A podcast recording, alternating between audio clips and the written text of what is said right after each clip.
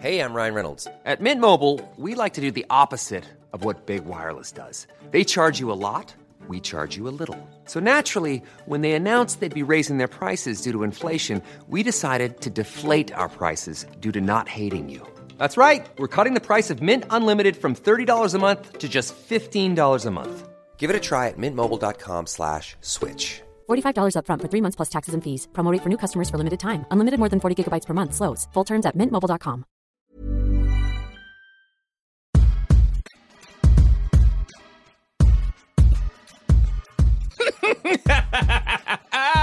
Welcome to Food for Thought, a podcast gab fest wherein a multiracial mix of queer writers gather around the table to talk about sex, identity, what we like to read, and who we like to read. Mm. Food for Thought, farting on dick since 2006. No! Ah! Doesn't even make sense. Just Not kidding. Wait, wait, wait, wait. I just like the rhyme. Not that's all I just of like us. the I rhyme. oh, wait, farting. I, farting on dicks is like when you just have air in you from being pounded so hard, and then you push the I air out. Literally physics. And, and I, I, that is really hot to me, both as a bottom and a top. When I know I'm clean, when I know the Oh fart my is just like God. looby air. Okay, Luby Air. Yeah. Is that Luby your Air, is your that drag name?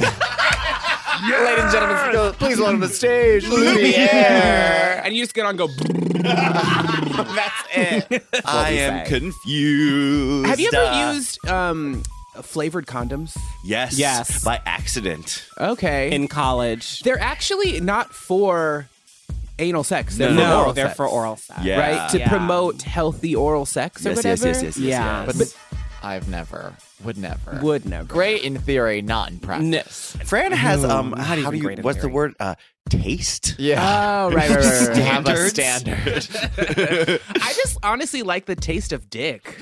It's I so do. good. And with so so much dick better. flavored flavored Joe, condoms. Joe almost my did a spit take. Dick flavored condoms. I mean, is why not make it more complicated? That's a very like good. a clean No. dick. Yeah, you know what I mean? yeah. Like maybe When- not.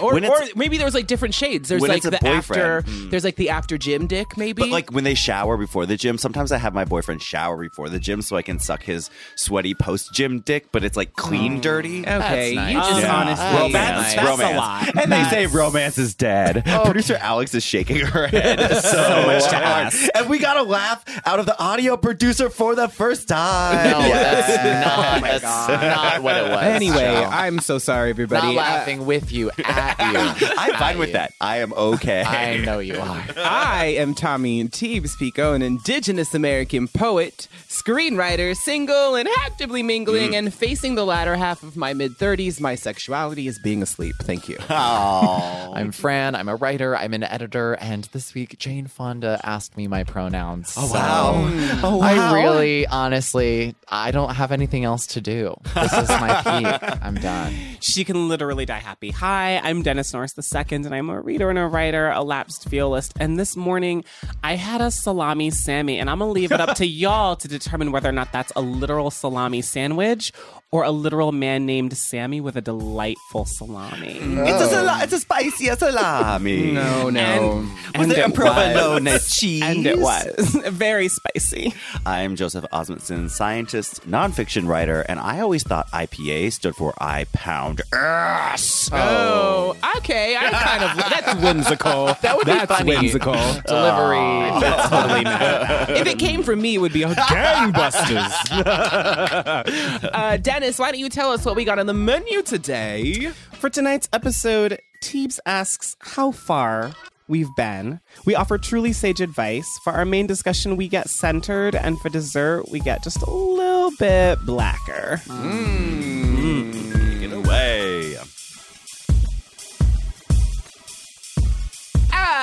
Time we start the top of the show the way any good top should with a little tease, our uproarious appetizer segment, Amuse Bouche. Yes, yes, yes. And to amuse your bouches this week, I have a game. It's a new game. We are so scared. We're very- premiering uh, called As a Thought I Have, dot, dot, dot. Oh. Because one of the things that I've found, um, you know, being on the road and like talking to fans, like interacting with people, is that they love how candid we are. And that we tell on ourselves all the time. Right, right, right. Mm-hmm. And that ostensibly we're whores. Um, I am disgusted. Ostensibly. and as a representative of queerness, I think that it's important to keep it real. And sometimes keeping it real means are we actually as slutty as we say we are, or are we ah. not? Hmm. So I'm going to start one. Every single one is as I thought I have. I'm going to ask the question, then you have to say whether or not you have done that thing. Yeah, yeah, yeah. Oh God. Oh, so it's our God. version of never have I ever, but Right, right, right. yes, I absolutely Turning have. it into the affirmative. Yes. Um, as a thought I have, I'm going to start it out very vanilla. Mm-hmm. so, as a thought I have, made out with a friend. Yes. All the time. Yes. Mm-hmm. Yes. Right? Yeah, yeah, yeah. Okay. I've made out with uh, friends of my ex. Uh, which is a little different. It's Yeah, turning- that's a little- it's that is a little well, more I mean, pointed. They were just people that I had wanted to fuck for a very long time, Mm. and it, and then I actually didn't like the revenge aspect of it, but I did like the sex, and so I continued having sex with some of them. You Um, remain being unbearably ethical. Yeah, Truly I- I fully- so annoying. I fully well. Also, I told my ex that I had sex with one of his friends. I also had a person I had a huge crush on throw himself at me, uh, who was best friends with one of my exes, and I said no. That's Oh, God. stupid. I have stupid. I have absolutely made out with um the exes of my friends. Okay. And it's And been continue to be shameless about Yes. it. I- yeah. Love that. Listen, you you you cut them loose, so All right. As a thought I have, been in a threesome. you know, Uh-huh. in softballs. Yes, twice. Both of them were trash. uh, Looking for a good a, a- a third time's the charm though. I definitely By the way. can barely handle a twosome. So not, my, not my cup of tea. Tommy, Uh, yes. Um, as a thought I have been spit roasted in a threesome. yep, Because That is actually one of my fantasies. it's so fun. honestly, what's the point of being in a threesome if you're not the one who's getting spit roasted? it's so fun. I've always wanted to be a giant hunk of meat on a stick. It's absolutely everything I've ever Yep. wanted. No, not quite, but almost. In my first impure thought of the show, I described it as being a we- feeling like a weird accordion. you are being played. funny. Oh my god. uh, as a thought, I have been in the peanut gallery at a sex party Yep. As the observer. Yep. Sex No. party's not really my tea. Gotcha. Same. But I'd, I'd, I would never be a watcher. I would be. I would get way too anxious. I would have to be involved or not there at all. It's actually for me. Uh, this is Joe. It's it's one of the ways that I make going to se- sex parties less pressure and more fun. That I'm like, oh, if I just go and watch, it's still hot because you know it's like watching porn in real Yeah, life. that's a And great way sort to of frame it. Takes the pressure off of me to do a certain thing, and it's like, oh, if I go and no one finds me hot, I'm gonna be so embarrassed. No, I'm just gonna go and watch, and that, if that's all I get, that's great. That's already And also, really that's good. what some people want. yeah, yeah, yeah. They just Yeah. they're exhibitionists. They want to be watched, Yeah. and if you get off by watching, it's like a really nice way to have a low pressure sex party experience. As a thought, I have been ass up at the sex party. this is really only for you because Yeah. the rest of At us this have point, like, are we even playing? I have actually No. only ever bottomed. I have been ass up at the sex party, but it's only ever been for uh, a person that I know. Okay. The person I'd go to the party with. Hmm. Oh, interesting. Okay. As a thought, I have taken someone's pants off with my teeth.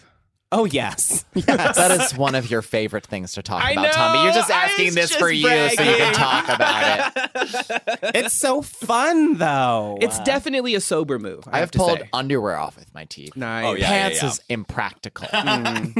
It was denim, the button and the zipper. Thank you so much. After all of that work that was done on my orthodontia.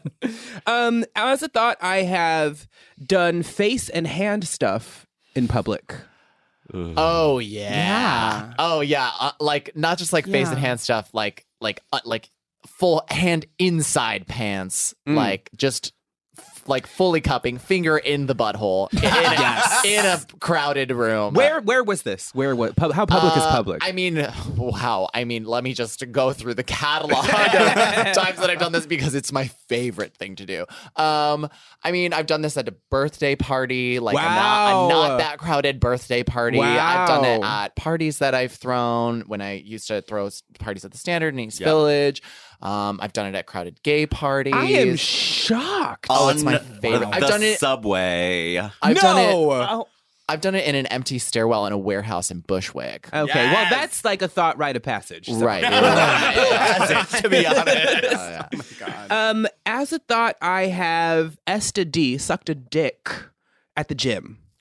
No, I wish. No. I, I hate the gym, mm. and I and I hate everyone at the gym. What and I about would if never You want- don't have to not hate someone to suck their D, Fran. No, I that's it is actually a thing. What for me. about wow. at your boxing gym when they turn the lights off? No, because it's I'm only in a room with straight white women. it's literally, truly the There target is no demographic of talk. boxing. I, for the context, I, I go boxing every day, and I'm I'm there with just 30 other white ladies. Mm. Uh, Other being the key word there. yeah, yeah, yeah. Uh, Um, as a thought, I have, and you partially already answered this, but done sex stuff in a bathroom during a party. Oh yes. Oh. At least twice. Oh no, many, much more than twice. Yeah, yeah, yeah, uh, uh, my favorite was um, uh, on okay, New Year's Eve a few years ago. uh, I had promised myself that I would not like have sex with anyone terrible as like my New Year's resolution. Oh, I remember. I that. remember this. And it took you all of two hours. well, here's the thing. Different witnesses say what time I went into the bathroom to get plowed. okay, so according to Can we my roll the memory- security tapes really according- quick? Yes, according to my memory, I did it uh, like 20, 30 minutes before midnight. and this guy was garbage, like an ex from like two years before from Indiana, just trash person. And he got frankly less attractive with age. Hmm. And then uh, other sources say that it was an hour after midnight. Wow. So it took Oh you one God. hour to break your New Year's resolution. Ex- allegedly. Allegedly. the sources have not been corroborated. Um, as a thought, I have done sex stuff in the bathroom during a baby shower. Okay, Tommy, would you like to share something? I also planned the baby shower. And the look on producer Alex's face. all I she have is to done. say. Well, the thing, the great thing about like the people who I know who've had children and who've had baby showers is like they didn't want to do the games, they didn't want to do the presents, they just wanted their friends to come over and drink. And I was like, I can make that happen. Right. And then you know, I was like one of the grooms, like childhood friends, and it just kind of. Well, anyway, I'm not going to say any more about that. Wow. Um? As a thought, I have done a line off someone's dick. I've, I've never done cocaine. I, you know, what's so funny is I was talking to my friend last night who uh, happens to be a porn actor, uh, Ty Mitchell, if you're listening to this, uh, and he was telling me about how he had a rule at a party wherein um, he would only do blow if people, if other people would do it off of his asshole. Oh, okay. Which was a shock from I never heard of that before. Which I, but I that sounds Wow. sounded appealing to me. the Wow. physics of Off that a dick, are not a little. so much. I mean, well, I- it's about it goes right in the little divot before the hole. Gotcha. Does that make sense? Yeah, you know, there's yeah, a little yeah. divot right before the hole, Like the- little right up pocket here. Yeah, yeah, yeah, yeah. yeah, yeah. I but, could but, see but that after the feeling really tailbone. good. Yes. As a thought, I have used cummies as lube. Oh No. yes. Yes. Yes. Yes, I have. Have Have you done it with one person's cummies for another person? No. No. No. I, I definitely did have not as do well, but that. it's not my tea. It's not my tea. Okay. As a thought, I have shat on someone's dick or left an elf shoe on the sheets. Yeah. I yeah. never. I have not. You told us about an elf shoe recently. that was me. Yeah. I was like, no. It was a little skid mark, maybe, Dennis, that you left. You're the only person who's ever said skid mark on this show. I definitely have maybe twice. And I remember afterwards, I was so ashamed. And then my friend uh, John Joseph was like, "Oh, for the love of God, it's a butt and It's a butt. shit comes out of it. It's Yeah. not like it's not like oh, like shit came out of your ear. Yeah. You know know? what's so funny? I like wasn't ashamed because I was so mad about my sheets. Like, I have nice sheets. Like I, those are that's an investment. I do wash and fold, and I sometimes wonder what the wash and fold people oh, think. Oh, they are Oh, judging the fuck out yeah. of you. And the things that I've, the travesties that I have brought to the wash. them. and Oh, I You do. really should tip Oh. I really Oh my do. God. Um, as a thought, I have caught a little bit of dookie while giving a rim job. Oh yeah, I have That's fed a little bit of Dookie while getting a rim job. Oh, oh that's Oh my oh my God. it was an accident. Not to king shame, but that is. It was not a kink. It was not. It was not on purpose. This, mm. this was purely. There I was have, too much 7-Eleven pizza that day. yes, No such thing as too much 7-Eleven pizza, Oh, Tommy. you God. sacrilegious. Uh, oh. Somet- I mean, didn't we have a story? Didn't we have an impure thought about someone who was eating gas and the guy farted into their mouth? Oh, I feel like that's something we said on the my podcast. Anyway, just wanted God. to recall that. Well, thank you so much for playing this We as are I thought I have. disgusting. We are actually way more disgusting than I thought we were. 'cause I didn't know about all that. wow. I am not surprised. Cha-ching! Get out your coin purses, benches. It's time for penny for your thought. You. That's right. And today we have some questions from the audience uh, over tour because while we were, you know, touring, we had uh, crowdsourced a lot of different questions and Night could after not, night. Yeah, could yeah, not They answer so all of them. Yeah, and some of y'all are just truly need help. need help. Uh, And unfortunately, we can't really be the ones to help you. But but nevertheless, we will. Uh, first one's a bit of a softball, I do say. Um, Stretch it over my face. Yes, Oh uh, my as you will. Uh, advice for first-time users of cock rings. I think actually, more pre- let's preface this with what is a cock ring, J- Joe? I mean, it's just it's, it's um they can be made of metal. They can be, they're typically made of some sort of stretchy rubber or plastic, and they uh, are a little circle, a little ring that you put over uh, your anatomy. Your little dicky and ballsy goes through there. I Um, don't like euphemisms when we're talking about uh, sex. the, the, the way in which they work is that um, it helps you stay hard because um, the blood flow into your dick is uh, through the base and the blood flow out of your dick is through the surface. So it kind of traps the blood flow out of your dick, which is what makes your dick hard. Would you say it keeps you engorged? It keeps you Engorged. engorgeous. it Um, also makes it look perky. It's like a Yeah. facelift for your penis. It's a facelift, a facelift for your peen, and uh, sort of, you know, if you have issues that, like, oh, I know a lot of people who have uh, issues when they top with just that feeling of like I'm worried that it's not going to get or stay hard, mm-hmm. and a cock ring can help with that. It's just a little, you know, confidence a booster. Mm-hmm. so first time users? Has any who here has used a cock ring? I used it all the time. I've also Yeah. used. I've I have a. You're cock- using it right now. I mean, wearing- I have a cock ring that's attached to a butt plug. It's a cock. They're so Cock- fun. Cock, They're ring, cock ring. so So two for one, and that That is sounds like a good time. fun. It's a That's little. like- I mean, it's a little bit of like a you know y- you have some assembly required kind of moment, but like, but like it, it I, I I do adore it. It's like one of Um, those things that like like a like an earring that goes to a nose ring. Yeah, yeah, yeah. It's literally exactly like that. Yeah, yeah, yeah. Or like those faggots that like went to Urban Outfitters once and they have the nose ring attached to the earring. Yeah, Right, yeah. right, right, right, right. Um. Anyways, uh, I, How do you find the right size? I, uh, well, it depends on what kind of pain you have. yeah, and what kind of ball? It's like a lot of the ball thickness as well. okay. But I, I do feel like they really.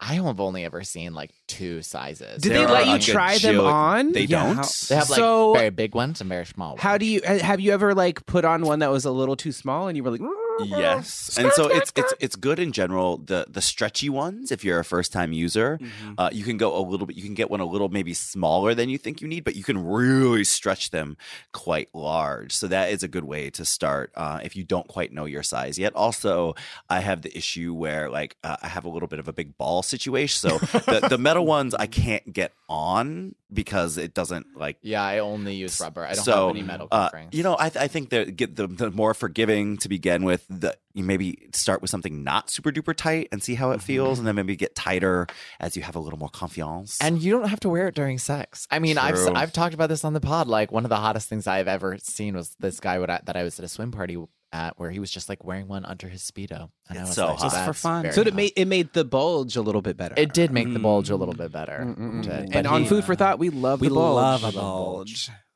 I am a non-binary trans person, and I recently got a job at a bakery. All my coworkers are lovely cis het women. Boo. And Hey. due No, to right, a right. glorious typo, refer to the bowl scrapers as bowel scrapers. no. This Oh is wild. my God. I would Wow. pay. Wow. Can you please tell it slide into the DMs with where this bakery is? Can you please record some of this? They say, How do I explain to them that they're making the greatest gay joke of all time? Okay, that's an easy answer. Uh, altogether, you you- don't. you don't. Do Absolutely explain not. No, no, no. Let just This let is them a gift. Let it carry ride. that blessing into the world. Yes. Let it ride. By telling them you would be blocking that blessing and you don't Yeah, want you don't want to. to. We don't want uh, blessings in 2020. blessing. No, no, yeah, no, no, no. take yeah, count your blessings, and that's one of them. Bowels. Please make it into a. TikTok and add us. Please. yes, I will. Oh my god, that would go viral so so glad that we addressed that. Anyway, You're welcome. how do you navigate professional, especially academic spaces where queerness and sexuality are censored or deemed inappropriate? Joe? I mean, we all, you know, I mean, you know, uh, Tommy is a professional poet, so might not deal with this. And Oh, right. And I'm also at the house all the time. And actually, you know what? It is queer. I police queerness in my house for sure. yeah, uh, you know, I'm an academic. It's hard. I mean, I think that there isn't a right answer for for everybody. Um, I, yeah, sorry. yeah, I mean, I. I am very, very queer at work, but it's been a journey. I started out being a little less queer, and I would like not have my hair cut into a fashion mullet or not wear uh, fingernail you had a polish. mullet at one I point? did A fashion Uh, one? and I would and I would cut it off before I would teach because it just I didn't feel comfortable being that visibly queer in the classroom. And as Well, ti- I would have asked you to cut it off. Be just- lots of you for should the- not for the have a sake of mullet, our So eyes. maybe It's in this unseemly, uh, yes. the heteros were right. uh, yeah, For I- once. I, I think you know there is risk in being visibly queer at work when you work in conservative spaces. You, the fact of you being there challenges the status quo. So there's really no right or wrong answer. Um, and you know, having trusted people in those spaces is important. Having mentors really helps, and then trying your hardest to find. Uh, academic or professional spaces that are more accommodating, more accepting of your full humanity. What do you And think, Fran? I feel like there are a lot of people uh, who might be listening that'll be like, that would have expected us to be like, fuck the patriarchy, fuck the system, like, wear, present however you want, like, be your true self. And that's just like not the reality we live in. For the most Like, part, you right. should not be, you should not be, you know, doing things that will endanger you or your financial stability if those are things that you, you need right now. Because You know I ultimately, mean? like, if we're talking about the long con, the long run, like, you do still have to pay the light bill, Right. the rent. Mm-hmm. And, Yeah. and my previous job at Out Magazine, I was lucky enough to work exclusively with tran- queer and trans people. So like we were sending each other like pornographic memes on Slack, Right, right, and, right. and you know, Except that- I remember, like, the job before that, you were in the group chat all the time being like, guess what these motherfuckers said? Yeah, in the oh my office today. God, White Yeah. girl Chelsea. Oh, loved her. anyways, um, but anyways, I, I do think a lot when I think about the job that I have now, I'm I'm really grateful that I have coworkers that are very sex positive and you know very progressive when it comes to thinking mm-hmm. about these things. But I still find myself being like. This has not been talked about in an office setting yet. Yeah. Yeah. I'm going to be the first person to do it. And if mm-hmm. you've kind of tested the waters and have level set, you know, a certain, you know, boundaries and communication levels with your mm-hmm. coworkers, you know, test those waters. I think Yeah. sex positivity can be a great thing at work if you're not an idiot about it. You know I what I mean- mean? I definitely don't uh, talk about th- this type of stuff at work. Like I just don't. Mm-hmm. My coworkers wouldn't be here for it, but I don't let it stop me from talking about it on this podcast. That's Right. sort of like the And doing it in other places in and doing it in my work. Mm-hmm. And you know, I think it's we talk. I talk because I'm in, insufferable. A lot about the double the double bind of capitalism. It's like either you endanger your income or you don't live your whole self. Yeah. Uh, and that is just something we negotiate all the time. So I've made Yeah. choices where I'm a little bit more, um, you know, sort of, I guess, quote unquote, status quo or traditional when I'm in my office. But then I don't let it. It is. It's terrifying to make a podcast like this and know that it could endanger my my job. Yeah. But I'm just like I, I refuse to live uh, with that sort of fear dictating my actual choices. But also, I agree with jobs you. suck fundamentally. Yes. You know, to some degree for everybody. I want to. So I just want to talk a little bit about. We have a lot of listeners on the show actually who work in education and who work in nonprofits. Um, and so my entire sort of like adult career life has been working in the educational field in the nonprofit sector, which is in some ways a unique place because it like purports to be all about social justice and equality, but a lot of times. Um, it's not it, re, it it just reifies the status quo and so for me um when i was at my last job I thought that it was going to be a really safe place to work in as a queer person. My CEO was a queer woman. Um, the sport of figure skating is often considered to be a queer sport. Um, and it sort of was in terms of me talking about the idea of being gay. But as I began to sort of uncover and and understand in a deeper way my my gender identity and the ways in which I wanted to express myself on a daily basis. I had to really um, take a page out of what Fran was talking about earlier in terms of testing the waters, in terms mm-hmm. of when I was going to work. Did I want to wear? Did I feel comfortable wearing a dress that day or a women's top? Did I feel comfortable wearing um, boots that had high heels? Like, how far was I going to go? And I would I got actually snide comments from from the CEO and from the and from the people who are in charge charge. Mm-hmm. Um, and so when you're dealing with those things, it's so important to remember and understand also like like how far you feel comfortable pushing the boundaries in terms of how, what you feel your job security is and what you in terms of what you feel your financial security is. And also what are your resources in that scenario and in that setting? A lot of times if you're at a smaller nonprofit you don't have like a formal hr system. And so you have to work kind of in in different ways to make sure that certain kinds of incidents are reported if that's something that you want to do. Um, board members are often a really great resource for that kind of thing. But it's just um, to remember the idea that like once you start making those decisions, it's okay to move slowly and it's okay to look in the mirror sometimes and say, this might be what I want to do, but I don't feel safe doing that today. And that's completely okay.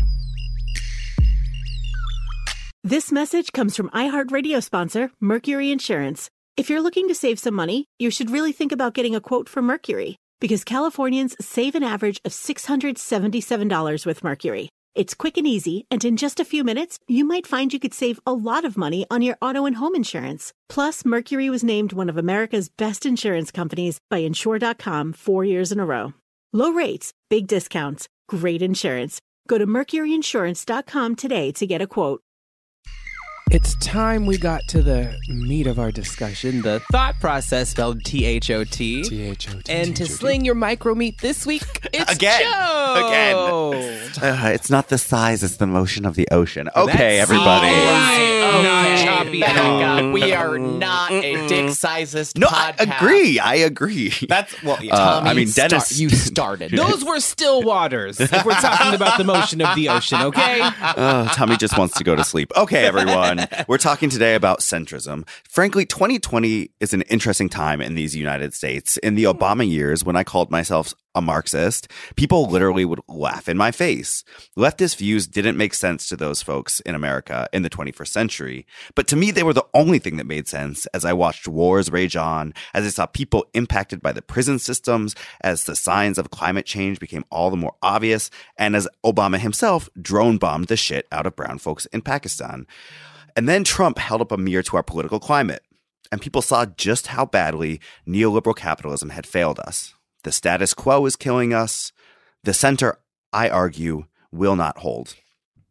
But I actually had to, you know, I grew up in a place where uh, the center was Republican. Like I just grew up in a mm-hmm. very conservative place. Right. And I actually had to recover from my own sort of ties to the status quo and to centrism, even as I was starting to understand that centrism and the status quo were not in my material interests. Mm-hmm. So to start, I want to ask the question Can you think of a time that you actually had to confront your own centrism? And what was the thing that made you reconsider it or click you out of like understanding that the status quo is not actually serving your interests? Mm. I feel like my whole childhood mm. was like surrounded by discourse of seeing both sides and Totally. being mm-hmm. moderate and like I mean my parents were registered as Republican uh up until you know the Obama era. Uh and there are just a lot of things I think in my growing up where I was preconditioned to be like oh no like both sides are good. Like you always have to think about both sides which is kind of wild. But I think that's also a very midwestern ideal. I grew up in in Illinois.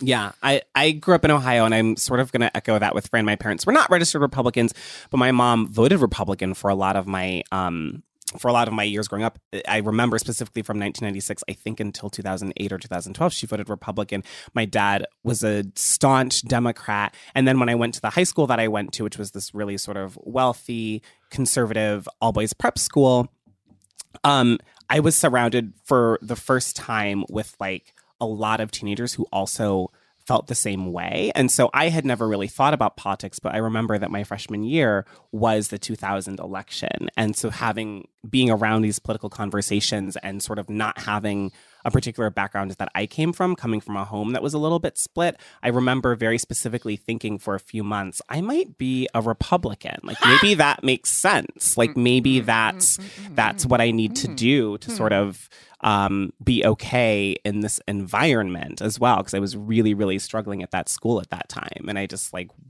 wanted to connect with people. Um, that passed quickly. I'll say that. She dipped a toe in. She dipped a toe in. those water. What about you, Tommy? Um, I you know I'm really struggling with this question, not because I'm I think I'm virtuous or anything, but because I grew up on an Indian reservation, and so I feel like that, like you can't grow, you can't politically. Yeah. I don't think it was possible for me in that time. My my father was a, was a, a part of the American Indian movement. Like they went to go occupy Alcatraz. You know what I'm talking about? Like I grew up in a very radicalized family. Already, like from jump. I went to my first protest when I was in fifth grade. So like it that part of the the political part, I don't like. My parents were socialists. You know what Yeah, I mean? yeah, like yeah. so it was it was different for for me politically, but sexually, I do felt like I it was more conservative Wow. you know there was like internalized homophobia that i had to get over for sure.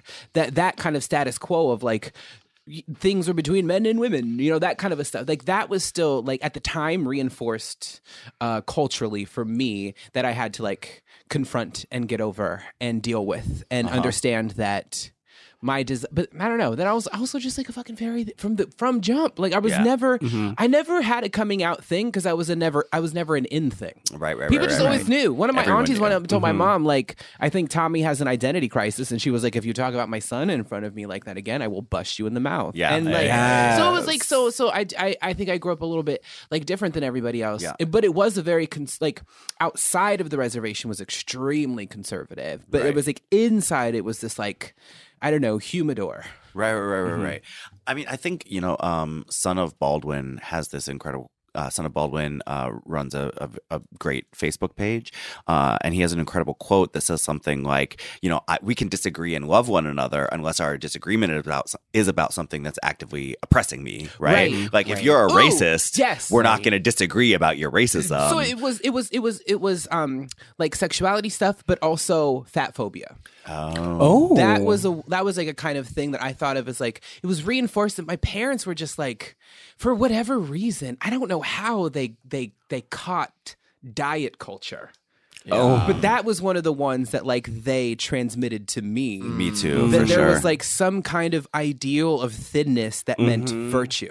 and, and that, Absolutely. and that being not thin means you're lazy and all Mm-hmm. of those horrible things that we're socialized to believe. Y'all Fran? are like touching on something that I like wrote down when we were talking about like the impetus for this episode, and, in that like you know the the artifice of like both sides uh, truly goes away when one of the sides is inciting violence of some kind, right? Like, and so uh, more often than not, we like I think a lot about you know certain like TV specials that have gone up or like cultural objects where it's just like, you know, a comedian takes it too far and Right. attacks like a marginalized group and people are like, it's comedy, you know, like, what what's like what's wrong with that? Like, you know, Right. we should be able to make jokes about everything. And it's like, no, actually like it's not about like co- comedians getting like the fair ball game of like truly all content at large, right? Mm-hmm. It's it's the fact that you are saying something that actually incites violence and can literally hurt people because you're teaching people how to hurt people. Mm-hmm. Well, okay. I will agree, but I will also say that in my mind, and we can talk through this, but in my mind, it also depends on which way that conflict is going. Mm-hmm, is it mm-hmm. going to incite violence towards people who are marginalized by the system? Mhm. right? I mm-hmm. mean, like, are you punching down or are you sort of punching up? And I only say this because, like, again, growing up on a reservation, I did feel, and I don't necessarily feel this anymore, but I did feel growing up like a an incredible rage. Mm-hmm. Yeah. Mm-hmm. Like growing up in a community where people were slaughtered for centuries, uh, and hunted and like literally put on like the first POW camps in America, which are mm-hmm. reservations, and then feeling like I wanted my pound of flesh. You know, like I wanted and that that that it only seemed like the way that I would get that was violently. I think that's Uh, I think that's just. I think that's patriarchy. like I think Right, that's right, right, like right, when right. when systems of, of repair are left in charge of men, they often Right. become like rageful and violent, violent. yeah. Yeah. Um. But like, I had to see myself out of that rage. That said, as we've talked about on the show before, I think anger is a very useful tool. I think rage, I think that the ways that those those energies can manifest themselves into something that is proactive, Right. to something that is resistance, to something that, you know, impacts change. I believe in that. You're right, Fran. And I think one of the other things that centrism does is, is it says that discourse has to take place within this sphere, right? We have to be like uh, civil. It's like that civility conversation that, you know, uh, Antifa, because they're out there doing things like punching Nazis, is somehow as evil as being an actual act- Nazi. An actual Nazi. Nazi. Right, which is not true. Uh, and I, you know, there are all these myths of um, centrism in America, and that's one of them, right? This notion of civil discourse, when it's like you can have civil discourse about, you know, killing queer and trans people. Those people are dying. That is Yeah. in civil, and so like the discourse is allowed to be in like in civil in response to that. I think a lot about Malcolm X's notion of self defense, mm-hmm. right? right. That if our community mm-hmm. is being attacked with systemic violence, that we need to take any means necessary to defend ourselves. And mm-hmm. that's not being inherently violent, but it is acknowledging that violence is being done to us. and that you can't equivocate equivocate literal Nazis with just not wanting black people to die. Exactly, Right. right. You know? And then the other thing I think about in terms of the American culture of centrism is this notion of, of objectivity, right? That journalists have to be quote unquote objective as though anything can be quote unquote objective, right? That they're, you know, what we want is like fair and balanced. We want, but, and everything has a political uh, outlook, right? There are other. You know, I think of my time living in France, and in France, everyone acknowledges that like uh, Le Monde is kind of the center um, newspaper, and Figaro is kind of uh, far right. Um, and that that's just so we. It's like the Wall Street Journal, mm-hmm. right? Is more mm-hmm. conservative than the New York Times, and the Nation is more, you know, sort of lefty. Mm-hmm. Okay, but Americans, our fucking minds are blown by that, and it seems like bias, right? Also, the status quo is a bias, right? It's just we don't see it because it is, we are cultured to believe that that's the normal and that the normal is and necessary. as a recovering journalist, I can just say that I also do not believe in like unbiased media. Period. Yeah, like yeah, it's yeah. even like you know, the, as much as like the Associated Press wants to be that, you know, and Yeah. other you know out, outlets like it. That's just like not a thing. Well, like 'cause, we like, are who- humans. We have perspective. And Yeah. who develops the standards? People. Exactly. And Exactly. people have biases. And especially if like your purport like and, and if each media outlet is in charge of their own reporting, Yep. uh, then what they deem to be balanced is going to change with each one of them. Of course. Exactly. And, And I think of, of like Fox News, and I think of Roger Ailes, and I think of like people talk so much about like um the divided political moment as if Right. divisions didn't exist before. I think Right. people mo- Right. have like some people have a voice that they didn't have before. Yeah. But I do think that like I think that Roger Ailes is the architect of so much of of what is foul about And- what's and Rupert happening right now. Murdoch. And Rupert Murdoch, yeah, yeah. yeah. Well, and the other thing that the right has outflanked us so hard. They understand postmodernism better than most people do. They have, you know, postmodernism comes in and says, "Hey, everyone has a bias. You know, ev- there is no something such thing as objectivity." And then the right comes in there and is basically nihilist Mm-hmm. about that, which means you can't trust anybody. You know, it's the deep state, it's the liberal media, it's this, it's that. Right. And and Somebody so read George Orwell and was like, "Bitch, that- that's that- all we got to do." Oh, there. We're going Yeah. there. And so it's like they are so good at, and not just maintaining the status quo, but in the past 20 years in this country, the center has moved Right. so mm-hmm.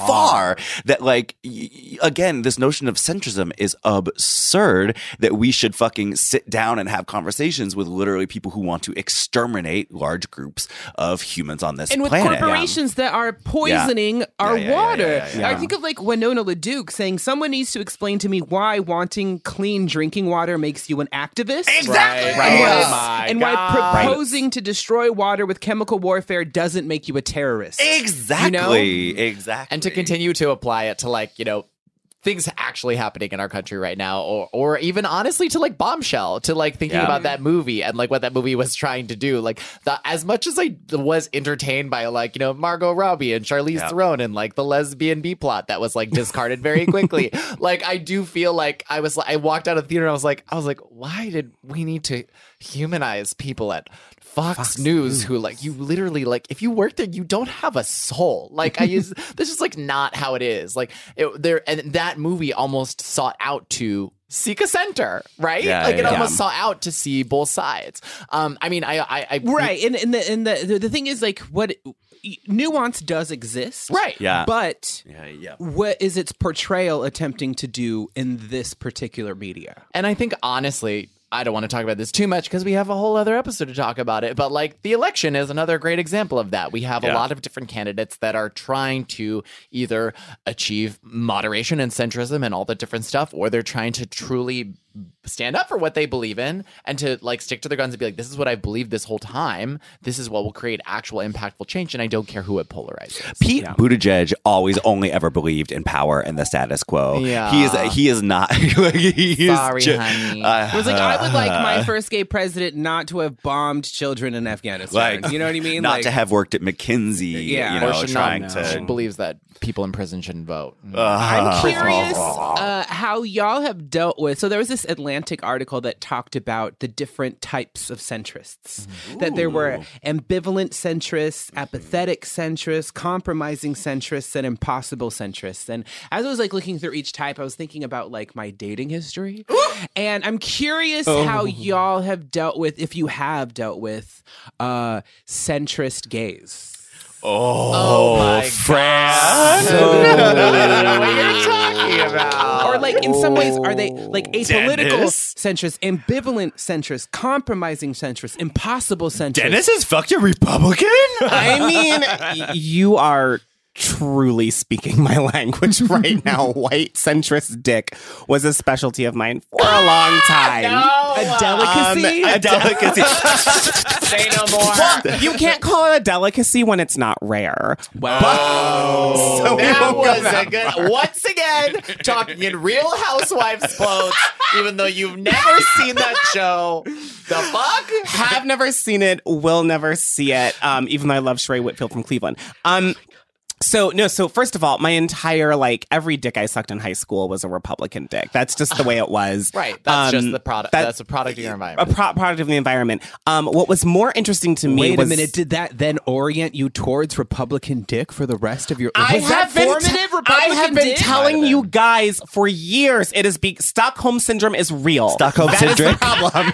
that is the problem. Oh my god. Wow. Um no, but I I did a lot of work in my in my like adulthood to kind of like free myself of that as as just so many things started to change. And so what was wild for me was in 2015 I dated this guy who kind of um he kind of like slipped through the cracks. I assumed he was so we One crack in we particular. one crack in particular, per- particular. We met we met on like either Grindr or Jack'd or something like that, and we struck up a conversation. He was a super cute, like almost cherub faced, curly haired, like white boy, and we had a great conversation.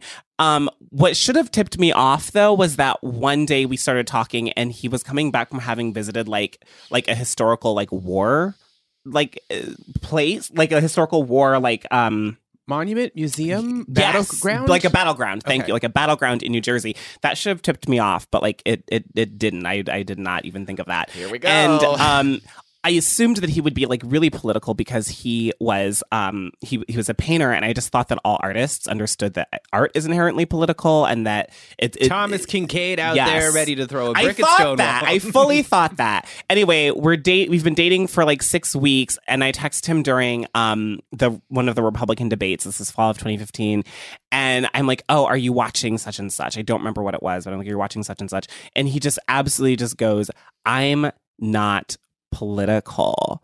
I'm not watching this. And I my mind was blown because I was like you you are gay and you're like you talk about loving queer people of color in particular um and but he was a white dude but he was a white dude and i was just like that doesn't make sense to me in this in this day and age like you can't just sort of turn your face away and still expect to be like on the right side of history when when it's getting to be so so difficult Dennis, so what Did, did you fuck him again?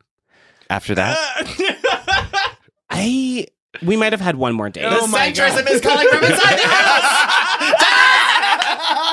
he had a really big dick Stop that dick does not does not uh, uh, Um, it, it does not stand in front of the politics. I don't know. uh, it's also, not. that's not how I speak about my friends who I just. Well, I guess you didn't disagree with him, but it's like Right. you know when your friend is wrong for something and you're just like, yeah, you're wrong. Like what you said, like you're wrong for that. You're wrong for you know, Yeah, I'm yeah, yeah. going to. We're going to talk about it, and then as friends, we're probably going to get over it somehow. If I can't. But teams, I actually don't have any friends. I don't think that aren't like way left, you know, like left of center politically. I don't have like I have a hard time. I it makes me, especially in this day and age, it's so violent to me, right? To be a centrist or to Yeah. be a, a Republican, I and I can't allow that type of energy into my friend sphere. I, don't really think I do either, but there are certain times when you're just dating as a person in the Yeah, world yeah. when, you know, I just assume that everyone's going to be like us. And then, you know, two weeks into it, he's like, wait, what does MAGA stand for? Right, You're right, right, right, right. You're like, oh, oh, how do you not know? Um, but then I also sometimes like you know you'll be on like because I travel a lot. I was on a plane one time next to this lady, and we were talking very jovial. We you know had like a fun conversation. She gave me some gummy bears. It's always a good sign for me. Unfortunately, they were not edibles; they were regular gummy bears. But I'll look past it. And then um, and it was like a, a cross country flight. So it was like six hours of us paying attention to ourselves. And then as we're like descending into New York, I look over. And she's watching Fox News, and I was like, "Oh, how did Oh, you? They mhm. look just like us." They, sometimes they do, and sometimes they want our friendship, just like this is how white women who aren't but Yeah. Republicans. But then, it, then it turns out she was watching Samantha Bee making fun of a segment of Fox Oh, News. Yeah, yeah. So and I was like, oh, Thank crisis averted. God. Okay, crisis But you averted, never- crisis you never know. On these travels, someone in my someone sitting next to me, this was a couple, and they were um, sharing the following book, "Triggered" by Donald Trump uh, Oh, Jr. God. Oh, Oh, yikes. God. Do you know people like friends of yours who are like they feel sort of obligated to follow cert- some of these people on Twitter or something like that because they're just like, well, I mean, we should be seeing this from all angles. I angles. do. So I actually uh, I signed myself up for a bunch of Republican list serves uh, years ago, year in the George W. Bush era, because I felt like it was important to monitor the rhetoric of my enemy. You know what I mean? To sort of understand the rhetorical tools that they were using to sort of do their uh, center right, their, their right wing Same, activism. but I tried. Wow. Like it's like I tried to It's watch. Fox News. it's a lot. one or two times and i was just like i this is i have blood pressure to think about it. It's a lot. It's a lot. I, I the the longer we go in these this era, I mean, we're also so inundated with that stuff because the the president is just spouting all of that nonsense all of the time. It's, it's just pure It's fucking right wing mm-hmm. propaganda. Mm-hmm. So it's like I used to have to go in search of those things because it wouldn't be in my bubble, and now it's just there all the fucking time. So I feel much less obligation to spend my actual time searching out things that are going to make me right because white pissed. supremacy is Yeah. coming down the pipeline Yeah, whether yeah, we yeah. want it or not Something So- that we're. Oh no, go for it. I was just gonna say, like, kind of on the the because also being friends with people versus dating them is very different. Like when it comes to the friend conversation, every so often I have met someone who um I discovered was like on a different end of the the other end of the political spectrum from me. Maybe not like very far right, but p- people who were voting Republican. Um, and so like I became really close with someone in graduate school, and they actually said something that made me realize in our very first conversation, oh, I think that person's a Republican. Um, and we managed to become incredibly close friends. And I can one say that I've never felt more loved and cared for in a friendship relationship than in this in this per, in my relationship with this person. But the other thing I'll say is that like I can understand how some people want to like spend time with those people in their lives and try and get them to be on the right side and like after well frankly like after the two, 2012 election um, this friend's politics started to change really dramatically in that in, in those next few years. Like she had a baby she saw the world very very differently. Now she's like really far on the left side of things and it's been a sort of beautiful thing about our friendship because um we both see each other in these much fuller ways. And so i just i guess i just will say well it's never our like responsibility to necessarily have to do that every so often there might be a person that works their way into your life that is worth spending some time with and and working on them in these ways That and you can't be Captain Save-A-Ho. and that and that can and that are- can be okay Are you a white woman whisperer, Dennis? Actually, you are. It's amazing. i mean I think you know. something else that we're all touching on uh, that maybe is a good note to end on is like if you have someone in your life who maybe is not on the right side, or you know what what Tommy likes to talk about a lot of the times is like there's a difference between complicit in something and being conscripted in something. Mm-hmm. Or if it's family, you know, you can't choose your family, right? I think a lot about. Oh no! Uh, a while ago, there was that this viral clip uh, from Project Runway wherein Oh, Karlie yes, Kloss yes. was called out for being related to the Kushners. Yeah, yeah, yeah. Uh, Because she's dated, she's married, to a Kushner. yeah. She's right? married Yeah. to a Kushner. And so there are a few hairy things that go into this. One um, among them being that we don't know a ton about Karlie Kloss's actual liberal views and, and her husband's, other than the fact that they are liberal leaning and they vote are voting as Democrats again. And they voted against And they Trump, vote- and they yeah. plan to vote against Trump in 2020. Right, right, right.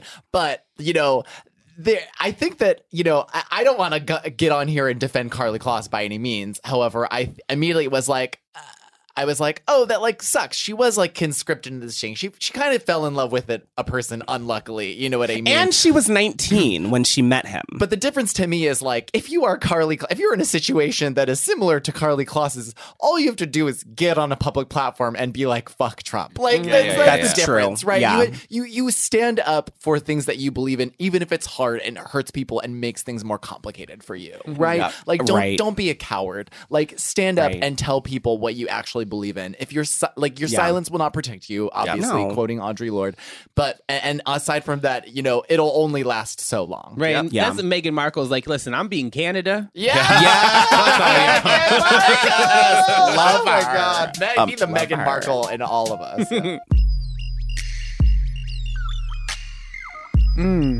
I'm feeling full, but like I could fit one more thing inside of me. Dennis knows how I feel. Always. And our dessert this week is The Blackening. So, uh, The Blackening is a short, uh, Comedy Central short. You can find it on YouTube right now. Uh, that was recently announced that is going to become a feature. Now, the the conceit of The Blackening is it's a uh, a group of black friends being chased through the woods by a serial killer, and he corners them in this house and uh, the main person who is the love of Joe's life. Just kidding. But uh, oh, the, the, the first person who falls and like you think is getting killed by the serial killer, he comes back in the house and he's like, "Listen, the serial killer." Kind of got fucked up because, you know, in these movies, the first person that he kills is the black person, but we were all black. And so, like, he didn't know what to do with that. And because when I fell, I sounded like a white woman, he kind of just let me go. but what he said was he'll let the rest of us go if we set, if we give him the blackest one of us. oh my god! Oh my god! Oh my god! Oh my god! Oh my god! Oh my god! And so it is five minutes of each one of them trying to prove to the others that they aren't as black as the others. So, the- so one of them is like, one of them is like, I watch Gilmore Girls every day, and I let my daughter call me a bitch. And then one of them is like, like one of them is like, I'm not the blackest because I let my dog kiss me on the mouth. oh, that's funny. and then um, one of them is like, they're like, no, you're the blackest. Like you're from Africa, and he's like, but I'm from South Africa. We're like Charlize, Charlize Theron. Theron. um, and then old, and then they're like, the, they're the one like. Then they turn to the one who's gay. And they're like, what about you? And you're like, I mean, I thought just, I mean, I couldn't be sacrificed because I'm black and gay. And they're like, no, but you could be. And he was like, I voted for Trump. no. and so then the final thing that they do is then they say like okay the person like everyone um spill your backpacks onto the table and the person who has hot sauce is the blackest one Oh, my and we send them outside and it happens to be the gay one and they send them outside and they're all looking like really um uh guilty and then they're like but for for real though like how how many of you had hot sauce? And they all kind of start to pull them out of their pockets and their backpacks and put them on the table. And they're like, "But no, he had to die. He voted for Trump." No Yeah, one yeah, yeah, yeah, yeah, yeah, yeah. It's so funny. It's so Uh, it is. good. It's it is um, starring uh, black gay stand up comedian who I adore, Dewayne Perkins. So fucking hilarious. Check out his Instagram. He's amazing, uh, and he's gonna uh, co-write the the feature actually. So oh, it's gonna be made into a movie. it's Yes, made, yes, yeah, yes, yeah, yes, yeah, yes, yeah, yes. yeah, yeah, yeah, yeah. Yeah. Uh, so uh, you know, just beyond this short and the movie that's gonna come out of it, check out his stand up comedy. It's amazing. Breakout role. Yeah. Also, so just shout out to my cousin Tyler McIntosh who helped to produce this segment at Comedy Central. Yes. Um, we like to do cute things in our family, and I just want to say that I felt extreme. I'm sh- I am sure that in no way was I like did I inspire anything in this, but the character who says she lets her daughter call her a bitch and she walks, watches Gilmore Girls every single day. I mean, that one is me. I do watch Gilmore Girls every single day, and she's No, also she's well, like a couple times a week. Some other highlights from that were uh, I, I I'm not black. My favorite seasoning is mayonnaise. Um, Ah! One of them was like I prefer kale to greens. Wow. Uh, I do of- prefer kale to greens. One of them thought that quinoa had something to do with Kwanzaa. Like it was just, it's so hilarious. just, just just one liners. Yes, I, I'm not sure how this feature, how they're going to turn this short into a feature, but I am so happy that they did because uh, I don't know if y'all know, but I also uh, host this podcast called Scream Queen. Never a heard of podcast about scary movies from people not typically depicted in scary movies, and it's uh, talking about scary movies from like an indigenous and queer and black perspective with me and my co-host Drea Washington. Uh, and we talked a lot about this short and whether or not we wanted it to be one of the segments on our show. Oh, and so we'll definitely be incorporating the feature when it does come out. Amazing. Such a good dessert. This episode of Food for Thought is made possible by the generous, unequivocal support of Rose and our new home at iHeartRadio. Our producer is technically a tortellini, Alexandra De Palma. A tortellini. Our A spicy pepperoni. our production manager is technically a mango white claw, Elizabeth D. And our social media manager is technically Jennifer Aniston, Christina Tucker. Subscribe, rate, and review us on iTunes or Dennis wears bootcut jeans. Oh wow, Woodsy. They're they're in right now, right, Fran? They're in. They are. I I, think feel like they're coming back in. They're Oh, in. no. Hi, I'm Tommy Teebs Pico. You can find me at Hey Teebs, H E Y T E B S, on all relevant social media. I'm Fran. You can find me at Fran Squish Co on anything you want. I'm Dennis, and you can find me on Twitter at the Earl Denden, T H E E A R L D E N D E N. And I'm Joseph Osmundson. You can find me at www.josephosmundson.com. Find us on Instagram as Gay Sluts Who Read and join us on Facebook and Twitter at Food for Thought Pod, where each week we pin some questions at the top of our page to continue the discussion of this week's main topic. Sign up for our newsletter to see a list of everything we're reading and some extra at foodforthoughtpodcast.com. And finally, send your questions, thoughts, concerns, and dick pics to thoughts at foodforthoughtpodcast.com. As always, that's food, the number four, and thoughts spelled how? T H O T. Thank you for listening. See you next Mwah. week. Thank you.